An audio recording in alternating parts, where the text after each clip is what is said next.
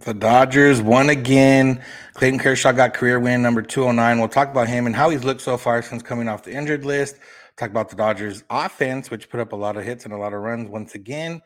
And the Angels uh, continue to be the Angels. And is that going to be helpful for the Dodgers? Possibly, maybe not. That's what's on tap. So let's get locked on Dodgers. You are Locked On Dodgers, your daily Los Angeles Dodgers podcast. Part of the Locked On Podcast Network, your team every day.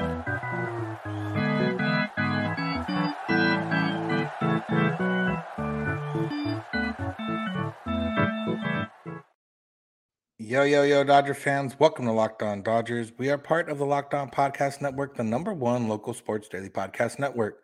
Locked On, your team every day. Today's episode is brought to you by nobody. Uh, we're by the good people of Locked On Dodgers, which is me and Jeff. Uh, this is the daily podcast covering the Los Angeles Dodgers, bringing you the smart fans' perspective on our boys in blue. You can find us wherever you find podcasts and on YouTube simply by searching for Locked On Dodgers. And if you want your episode delivered to you every time it is available, all you got to do is subscribe. Locked On Dodgers, wherever podcast and on YouTube. Becoming every day or by listening every day. And you can be in that exclusive club of people that are low key our favorites. If this is your first time listening watching, I'm Vince Samperio, joined by Jeff Snider, my co host. And we are both lifelong Dodger fans. We both have spent time covering the team in the past. We've both been in the clubhouse, been in the locker room. We've been all around Dodger Stadium, and we've watched a lot of Dodger baseball, not just this year, but in our lifetimes. So we're here to bring you what we think is some reasonable and knowledgeable takes on what is known as Dodger baseball. And that's what we're here to do today. Jeff, the Dodgers continue to just do things correctly, which is win games. Uh, 9 1 victory. They got to face a position player in the eighth inning this game, which actually was the quickest inning for the offense all night. And Clayton Kershaw got career win number 209, now tied for second in Dodger history for wins. We'll, we'll talk about what's kind of not looked great for Kershaw in, in a little bit, but you know what did look good from Kershaw last night. You know, Joe Davis mentioned during the game that one of the things that sets Clayton Kershaw apart is the way he's able to be successful on days when he doesn't have it. And this was clearly a day that he didn't have it. He threw what was it 42 42 strikes and 37 balls. Uh, he was it, it, wasn't until his last inning or two that he even you know had more strikes than balls overall. Um, it was it was a grind. He walked three guys. He had three ball counts on i think seven of the first nine batters he faced. Uh, he he didn't have his command and yet he threw five innings and allowed one run just one solo home run to corbin carroll. That was it. And I, I think it's really important to point that out sometimes that that's what makes Kershaw special that he he knows how to pitch he knows how to get outs when he needs to and to battle through when he doesn't have his best stuff uh you know and and I, I don't know how he does it but uh whatever it is he gets the job done and it's why you rarely have a clunker of a start from Kershaw yeah, and that's really what it was. I mean, when he needed ground balls, he got some ground balls. When he needed some strikeouts, he got some strikeouts. And you know, while it wasn't pretty, he got the job done. And I, I wonder if that abbreviated start in Cleveland kind of messed him up a little bit. And then, you know, them thinking, hey, maybe he'll pitch Sunday, and then he ends up, you know, getting a couple extra days and ends up pitching Tuesday. And I only say that because like velocity was down across the board uh, by a mile and a half on every one of his pitches. You know, maybe he just had a, a it was like a weird, you know, he threw two innings and then I'm sure he threw a bullpen and then, you know, came out here and it was pretty hot day and night in LA. So maybe it was just a combination of all those things. But yeah, like I said, he didn't have it and still got it done. And you know, I don't know if Merrill Kelly had it or not, but uh, he definitely didn't have the same start as, as Clayton Kershaw did. So there is something to that when, you know, you you will you can will yourself, will your way to not a not just a victory, but at least giving your team a chance to compete. And he did more than that. Yeah, for sure. I'm just looking at his game logs this year, and something I didn't realize. Um, do you remember the last time Kershaw allowed a run that wasn't on a solo home run? No. May 27th. His last He's now made uh, nine starts since then. He's allowed eight runs in those nine starts on eight solo home runs. Uh, that's crazy. And you know what? Solo home runs don't hurt you, especially this Dodgers team. You know, we talk about what we need from the rookies. And yeah, if Kershaw went uh, five innings and allowed four runs, we'd be disappointed. But uh, because we do expect a little more from Kershaw, but you know what? You give up a couple solo home runs once in a while, you're you're going to win a lot of games if that's all you're doing. Uh, Kershaw, I think I think saw a stat during the game that he hasn't allowed a hit with a runner in scoring position, which makes sense. Why uh, he hasn't allowed a run except on a solo home run since May, because I think since June, June second was the last time he allowed a hit with a runner in scoring position, and so uh, it, it's pretty crazy. Yeah, and that's also you know big because his strikeouts have been down you know, since coming off the injured list and even a couple starts before that, uh, I think the start right before the injured list, he only had two strikeouts. A couple starts before that, he had five and five. And then since he's come back, he's had four, two, four, five. Although four of those came in two innings in his last one, which maybe you know would have reversed that trend a little bit. But yeah, I mean, he he's doing it a little bit differently than he had earlier in the year, and you know, I'm hoping it's just a matter of him. You know, he had a, that time off. Maybe he's just building his way back up. Like I said, this last week was just a little weird. And, and again, it's not concerning because he's still pitching well and, and, doing what he needs to do. It's just that he's doing it a little bit differently than he was at the start of the year when he was looking really, really, really good. Yeah, for sure. And and like as like you said, hopefully this really is just a function of that abbreviated start, and he's he's still trying to come back from from that injury, still trying to get back in the groove. And luckily we've got five weeks left or whatever. Um, I guess what is it, 30, 31 games now, something like that. Um, and so he's probably got six, six starts left. And that should be plenty for him to get built up to go six or seven innings in the postseason. And uh, you know, the quality is there even when the stuff isn't there. And hopefully the stuff will bounce back over these next couple starts. Yeah, before the game, Dave Roberts had said, you know, five and 75 would be a good measure for Kershaw. He did just around that. He did the five. He had pitches. He had 79, 79 pitches. So, yeah, yeah, just around there. Uh, and yeah, like I said, continue to build up and, and build up to that, you know, 90, 95, 100 pitch mark. You know, realistically, are they going to let him go that deep in October? Probably not unless he's absolutely dealing. But to have him ready to go stretched out that way, I think he's more comfortable that way too. Like I think when he's like, okay, I'm fully stretched out, 100% ready to go, I think he just feels more comfortable. I maybe, you know, obviously he's a big, he's a veteran. You know, we're not going to put anything on him, but when you when you know that 575 might be what you're looking at, you know, maybe he's trying to be a little bit more fine with those pitches in order to kind of get a little bit deeper than five innings. And he did get more efficient as the lead grew that the Dodgers were giving him. He he understands, okay, my job now isn't to dominate this game, it's to get through my five innings uh, and keep this lead pretty darn big. And so, you know, the, the pitch that that Carroll hit out, it, it, it, wasn't a bad pitch. I I was surprised it went out. I didn't think the swing looked like a home run swing, uh, but you know, Carroll must have some pop in that three foot tall, 74 pound body of his.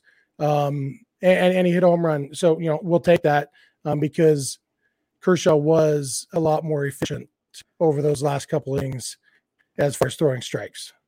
Yeah. And then after that, we saw guys that probably won't factor into October, but it was they all threw put up zeros in Gus Varland, Tyson Miller, and Victor Gonzalez. So that was good to see. Yeah. Until today, I had been in attendance for Tyson Miller's only game with the Dodgers. Uh, now he's pitched two games with the Dodgers, I wasn't at this one. So, so much for that meaningless stat. All right, the Dodgers offense put up nine runs. They did it in a variety of ways. We'll get into that and talk about that. That's what's coming up. So let's get or keep it locked on Dodgers. Today's episode is brought to you by LinkedIn Sales Solution. Are you struggling to close deals? Well, cold outreach is just a waste of time for both buyer and seller at every stage, especially when sellers are using outdated data, shallow data, stuff that doesn't really resonate. Your organization can overcome these challenges with technology that translate comprehensive, high quality buyer data into real time insights. These insights empower your sales reps and sales teams to adopt the habits of top performers and leads to better outcomes, like more pipeline, higher win weights, and larger deals, which ultimately leads to more money. We call this deep sales, and LinkedIn has built the first deep sales platform with their next generation of LinkedIn Sales Navigator. And Locked On Dodgers listeners, guess what? Right now, you can try LinkedIn Sales Navigator for a 60-day free trial if you go to linkedin.com slash locked on. That's linkedin.com slash locked on for a 60-day free trial. Let LinkedIn Sales Navigator help you sell like a superstar today. Just go to linkedin.com slash locked on and get started. We want to thank you for making Locked On Dodgers your first listen of the day every day. If we are your first listen of the day every day, if we're not, we would like you to do that for us and become a part of the Everydayers, which is the exclusive great club of people that listen to this show every day or with the intentions of listening every single day. And then remember, SiriusXM or SXM app can help you out if you want to listen to the Dodgers home broadcast for any game let's just say you can't watch the game tonight against the Diamondbacks, but you still want to listen and see what's going on, then you can get SiriusXM or the SXM app and just search Dodgers, and they'll help you out right there. All right, Jeff. So let's talk about the offense again. Uh, I feel like we've, we've talked about them, but they continue to give us reasons to talk about them. Nine runs, 16 hits, and surprisingly, the only starter without a hit was Freddie Freeman. Freddie Freeman had no for four night. But we'll go, you know, Mookie Betts, two hits and a homer. Will Smith, two hits and a homer. Max Muncy, one hit, three runs scored. Peralta, three hits. Heyward, three hits. Outman, one hit, one RBI. Chris Taylor on his bobblehead night, three hits. And even Miguel Rojas delivered an RBI single. It was just, uh, you know, all around good old fashioned beating on Dodger pitching and on Merrill Kelly, who had just shut down the Dodgers not that long ago uh, before cramping up and having to exit the game and giving the Dodgers a chance to win that game. Yeah, it's uh yeah. I, I have misconceptions about Merrill Kelly because the Dodgers do hit him pretty well. And so 90% of the time that I've seen him, probably 98% of the time I've seen him pitch has been either when he's pitching against the Dodgers or when he's getting knocked around in the World Baseball Classic. And uh, so I don't think Merrill Kelly's good, even though his stats say otherwise. Uh, he's definitely not good against the Dodgers, and I like that. And I was glad to see that back because, like you said, he did pitch well against the Dodgers last time out. And uh, th- one of the things that really stood out to me was Dodgers only struck out three times in this game. Max Muncy struck out once. Miguel Rojas struck out twice. Rojas's first strikeout was one of the weirdest things I've ever seen. He had an RBI single his first time up. Then his second time up, three straight swings and misses, and – looked like he had never played baseball before. I don't know if he was just guessing wrong on every single pitch because I mean, basically, I think it was all fastballs, and he must have been guessing off speed on all the pitches because yeah, he just it, it, was one of the worst at bats I've ever seen. But uh, you know what? When it's only one of three strikeouts and the Dodgers score nine runs and have 16 hits, I don't mind it. One terrible strikeout.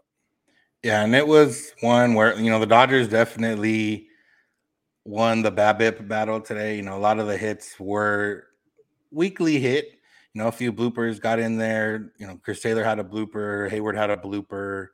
I think somebody else had one of the bloopers. But again, they also had the thump. Like Mookie Betts hit uh, second furthest home run of the season so far for him. Also, home run number 36. So he sets a new career high. Uh, still on track to hit 40, which would be the first guy to hit 40 out of the leadoff spot. So we're still tracking well there. Um, you know, Will Smith, good to see him, you know, get some power, put a charge into one. Uh, you know, he's really good at hitting that inside pitch, and, and that's what he did last night. But, you know, we talked about Peralta struggling, and, and you know, maybe he just likes playing against the D backs uh, because last time he had the big hit against them as well. Uh, but you never know, you know, hopefully this is a step in the right direction. Heyward looked good. You know, James Outman continues to produce, uh, even if it's not as consistent, but, you know, he's still fairly consistent. And Max Muncy has, you know, I think he has a little mini hitting streak going on right now. So that's a good sign. Yeah, eight game hitting streak, seven straight games with an extra base hit. And so, I mean, his batting average is up to 205. His OPS is up to 822. I mean, that's a legitimately solid season. Obviously, the batting average isn't what we would hope for from him, but uh, he's got what 31 homers, Uh, so you know he's on pace for another 35 homer, 100 RBI season kind of thing. That you know that's just Max Muncy. Um, actually, I don't know if he's ever actually driven in 100 runs, but up in, so, but... in the high double digits is where we expect him to be, and that's where he's going to be. So, yeah, uh, and, and, on a game where you know Mookie did hit the home run, and he did he scored the first run, had a, a base hit to lead off the bottom of the first, scored that inning, and so he got the the scoring going. Um, and, and the, but the home run was inconsequential. That was the eighth of nine runs. Game was basically already over. This really was a game that was won by the middle of the lineup, and you know that's what we need. That when we think about the postseason, and last year the problem was we had Trayce Thompson and you know guys like that, Cody Bellinger who couldn't hit at the time. You know the the middle of the lineup wasn't producing. And so maybe there was more pressure on Mookie and Freddie and Will Smith when they came up to get the job done. And when they weren't able to do it it you know it just compounded uh, the Dodgers really do need this middle of the lineup and bottom of the lineup to produce in the postseason and uh, you know hopefully you know we, we talked yesterday about how Peralta had been struggling recently and this is now two straight games where he has played a big role, and hopefully that can. He hasn't hit the ball really well necessarily in any of these, but uh, you know what? Sometimes it, it's those lucky hits that get get a, a, a good streak going. I wonder if there is some motivation playing against his old team. I was watching the the recap of yesterday or of Monday's game, and uh, there was the play. I forget what happened, but David Peralta. It was a hit to Peralta, and somebody scored, I think, on the D backs. Um, and uh, and the D backs announcers were trashing Peralta's arm. Um, and, and, you know, we all know David Peralta doesn't have the arm he used to have, but they said uh, something along the lines of every team in baseball is going to take every chance they can get to run on David Peralta. It's like, dude, he used to be one of yours, and it's not even like he left him for agency. The D backs traded him. Like, you, you got to have more appreciation for David Peralta. And, uh, you know, even when it's true, you don't say that stuff. And so maybe David Peralta watched the the recap too and uh, heard that and decided to say, "Hey, I'm just going to get three hits against you and drive in a couple runs and shove it." I mean, I wouldn't doubt it. Uh, you know, I wouldn't doubt that's something that would happen. But yeah, I mean, the the part you brought up with the strikeouts is good because we talked about strikeouts. Well, last last mailbag or a couple mailbags ago, and even though it was a very very small figure of the Dodgers being striking out less, it's still significant in the fact of last year, you know, specifically playoffs. If they had just put the ball in play at least one more time, the series would have went to five games, uh, you know, and you would have had a whole nother chance of potential RBI opportunities and, and ways to beat, you know, the Padres. So it, it does make a difference that the team strikes out less if they got into game five, the Dodgers would have won that series because I think either you or I was going to start for the Padres on the mound in game five of that series. yeah. So that, uh, also that. So, yeah. So, yeah, uh, again, offense looked good and they have one more game against the D backs and then the, the Braves come into town. So, you know, it's a good, it's also a good thing. Like, you know, with the way the season is right now, the Dodgers are, you know, basically playing to stay fresh and not get hurt and, you know, catch the Braves if they can. But you know, you could look at this series as a little bit of a trap game or trap series, uh, just based on the fact that the Braves are coming and you know people are going to hype it up. So it's good to see them win the series already with the chance to take it down and win the series against the two top pitchers from the Diamondbacks. You know, yeah. Now you know that's that's the big key. And it's good practice because they'll be seeing Spencer Strider and Max Fried for the Braves this weekend, and you know that's more of a potential postseason preview. Uh, and you know, ho- hopefully they can uh, they have now the confidence. Hey, we we've hit two guys with better stats than Strider or Freed, uh, and so you know, let's do it to them. Um, yeah, it, it, should be fun. Hopefully they can finish off the series with the D-backs. They they officially won all nine series that they played in August. They're 23 and 4 now this month. Chance to finish the month 25 and 4 if they can finish off this series and then win the first game against the Braves. Yeah, it's been a good month to be a Dodger fan. Yeah. All right. Uh, one team hasn't been a good month to be a fan of is the Angels. And we'll talk about what they did and what some other teams are starting to do and if that can help the Dodgers at all in September or into October. So that's what's on tap. So let's keep it locked on Dodgers.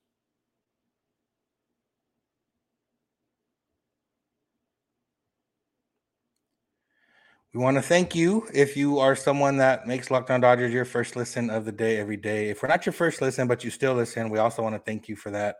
And if you're an everydayer, we want to thank you for that. If you're not an everydayer, we still thank you for listening, but would ask you politely to listen a little bit more.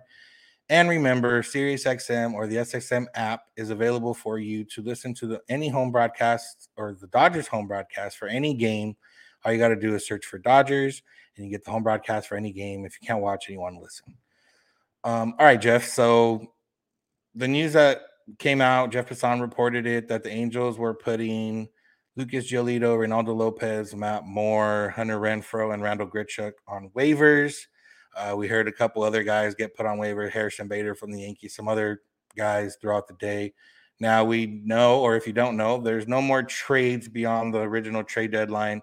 There used to be a waiver trade deadline where if guys, you know, went through waivers, you could trade for them, which is how the Dodgers got Adrian Gonzalez and all those guys back in the day, and how Justin Verlander went to the Astros in, in 2017. But that's not a thing anymore, Jeff. So what does waivers mean now, and what does this, you know, I guess transition that into what this means for the Dodgers? Is there any chance of any of these guys? Yeah. So back when there was the two different trade deadlines, they had what was called revocable trade waivers. So you could teams could place anybody they wanted on waivers, and if they got claimed, then the team decides, okay, you have three options: either let the team that claimed him have him, and his contract is now theirs. Uh, they're back in 2000, uh, mid 2000, or you know, the first decade of the of this century uh, I don't know what to call that decade. Uh, the Red Sox put Manny Ramirez on waivers, uh, and nobody claimed him. Uh, these Red Sox were kind of done with his shenanigans, and uh, it was probably 2006, 2007, somewhere around there. Uh, and they were kind of done with him, and they were willing to let any team that wanted him just take him, and nobody took him because he was owed a lot of money. and so that was often what happened. Uh, but if the guy did get claimed, they could either let the team, the claiming team, have him work out a trade with that claiming team or revoke the waivers and say, never mind, we'll keep the guy.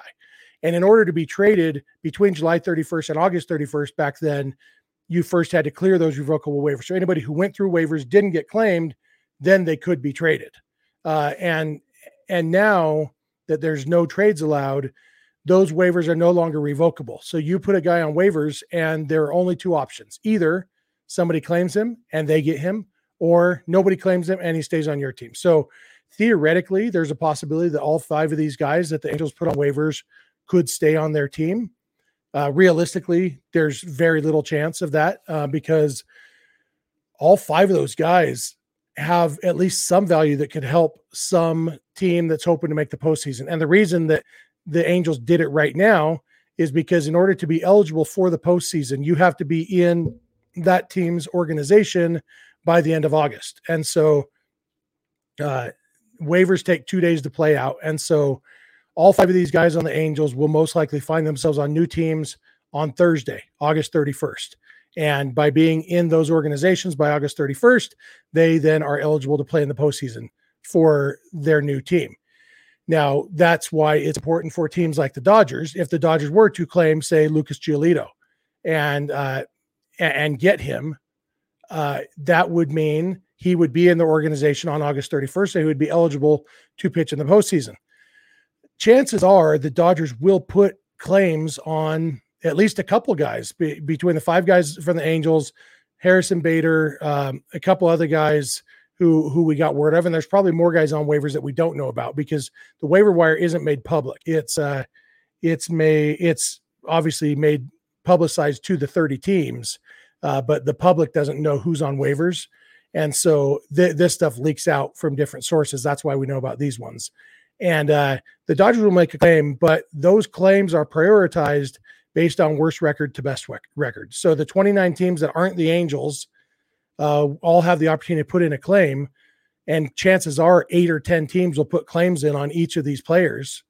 Um, but then it goes in order of priority. And the Dodgers currently have, at the time that that these guys were placed on waivers, the Dodgers had the third best record in baseball, which means they would, out of 29 teams, they would come 27th in line. So the only way the Dodgers would get uh, anybody who's on waivers is if none of the 26 teams ahead of them, meaning everybody except the Braves and Orioles, if none of those teams put a claim on those guys. So realistically, this probably means nothing for the Dodgers other than uh, maybe they end up playing against Hunter Renfroe in the postseason. Uh, Hunter Renfroe is a guy.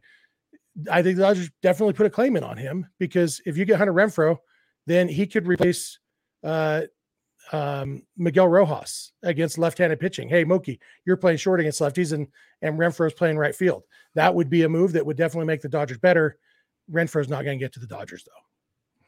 Yeah, realistically, none of these guys because you know most of all these guys are. I think all the guys that Angels have on waivers are free agents after the season, right? So you're really only paying for one month of their salary, which is not you know inconsequential for realistically for teams that are contending. You know, the Angels also did this because I think it gets them under one of the luxury taxes if all these guys are claimed. Um, and that way, if Ohtani leaves, they get a pick after the second round instead of after the fourth round. So, you know, it sucks as an Angel fan. I guess in theory, it makes business sense at this point, but it's not. It's like we just traded our number two and three prospect in our organization for these guys. Now we're giving them up in order to get a draft pick that's you know might not even be as good as guys that we gave up for. But you know that's that's the that's the the risk that you take when you make trades. Yeah, I just hope that Reynaldo Lopez and uh what's the other guy who we're talking about? The Moore, Renfroe, Giolito. Giolito. I hope Lopez and Giolito get claimed by the same team because they went from the Nationals to the White Sox together uh, in the same trade, and then when they went from the White Sox to the Angels together in the same trade. So I want them to go together again. I think their careers just need to be tied together forever. Um, yeah, it, it, like you said, it does technically make business sense, which makes me wonder how Arte Moreno allowed it to happen. Uh, wait, a, a smart well, business move, but it is the kind of it's the kind of good business sense that also kicks your fans in the nuts. So that sounds more like Arte Moreno. Um, it, it's a yeah, I mean, it's not inconsequential to bump up your your compensation pick for losing Ohtani by 60 picks. That you know, you're getting a better player in that draft pick. But yeah, it's like I even saw uh, rumblings that maybe there's going to be a, a, grievance filed by the union because, uh, I mean, these this isn't a baseball decision. Giving up Hunter Renfroe and Randall Grichuk, who you just traded for, does not make your team better. And so when teams start dumping players for non-baseball reasons, the union definitely gets their hackles up a little bit. And so, you know, what what would be awesome in a hilarious way would be if they do all this, they lose these players, and then union, union files a grievance and they win, and the punishment is that the Angels then lose their compensation pick for for losing Ohtani, or at least it goes back to where it would be if they were over the luxury tax, so they don't get any benefit of it at all. Yeah, one name I did see, and I'm sure we'll see some more of these. Like Tyler Anderson was put on waivers, but if you put in a claim on and he cleared, I think already. If you put in a claim on him, you get the rest of the contract that comes with them. So there might be some other players like that. Realistically, like Dodger wise, unless it was an impact player, anyone with more than one, uh, even like a year beyond this year, probably doesn't make sense if it's costly in terms of money. But if it's somebody that would make an impact, and that you know the Dodgers can use the financial might in that aspect to take the claim and hope that it works out. Yep. Yeah, we'll have to see. We'll know by Thursday, late morning, probably how all this shakes out. But chances are it won't mean much for the Dodgers. Yeah. Um, but it that NL wild card race is going to get a lot more interesting once these uh all these waiver guys kind of file through and see where they end up. So it'll yep. be fun to watch. That's going to do it for today's episode. Unless you have anything else, Jeff. Nope. All right, that's it. Like I said earlier, Dodgers go for the sweep tonight and then they got the Braves coming into town. Thank you for making Locked On Dodgers your first listen of the day every day. If we're not your first listen of the day every day, we should be. Uh, we're here for you 30 minutes every Monday through Friday, bringing you the Smart Fans perspective on our boys in blue. You can find us wherever you find podcasts and on YouTube.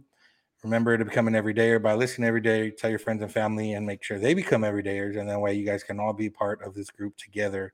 And uh, it's always better to do things together if you want to find us on social media, we are on Twitter and Instagram at Locked On Dodgers. Jeff is on Twitter at Snydog. I'm at Vincent's91. You can DM Jeff Rye on Twitter if you need to get hold of us for any questions, comments, or concerns. You can also get a hold of us via email, lockedondodgers at gmail.com, or via voicemail text at 323-863-5625. We're here every weekday morning, and we hope you'll be here with us. When you get in your car, if you're at home, text my advice play podcast, Locked On Dodgers. And remember, you don't have to agree. You just have to listen. Have a good one. We'll talk to you tomorrow.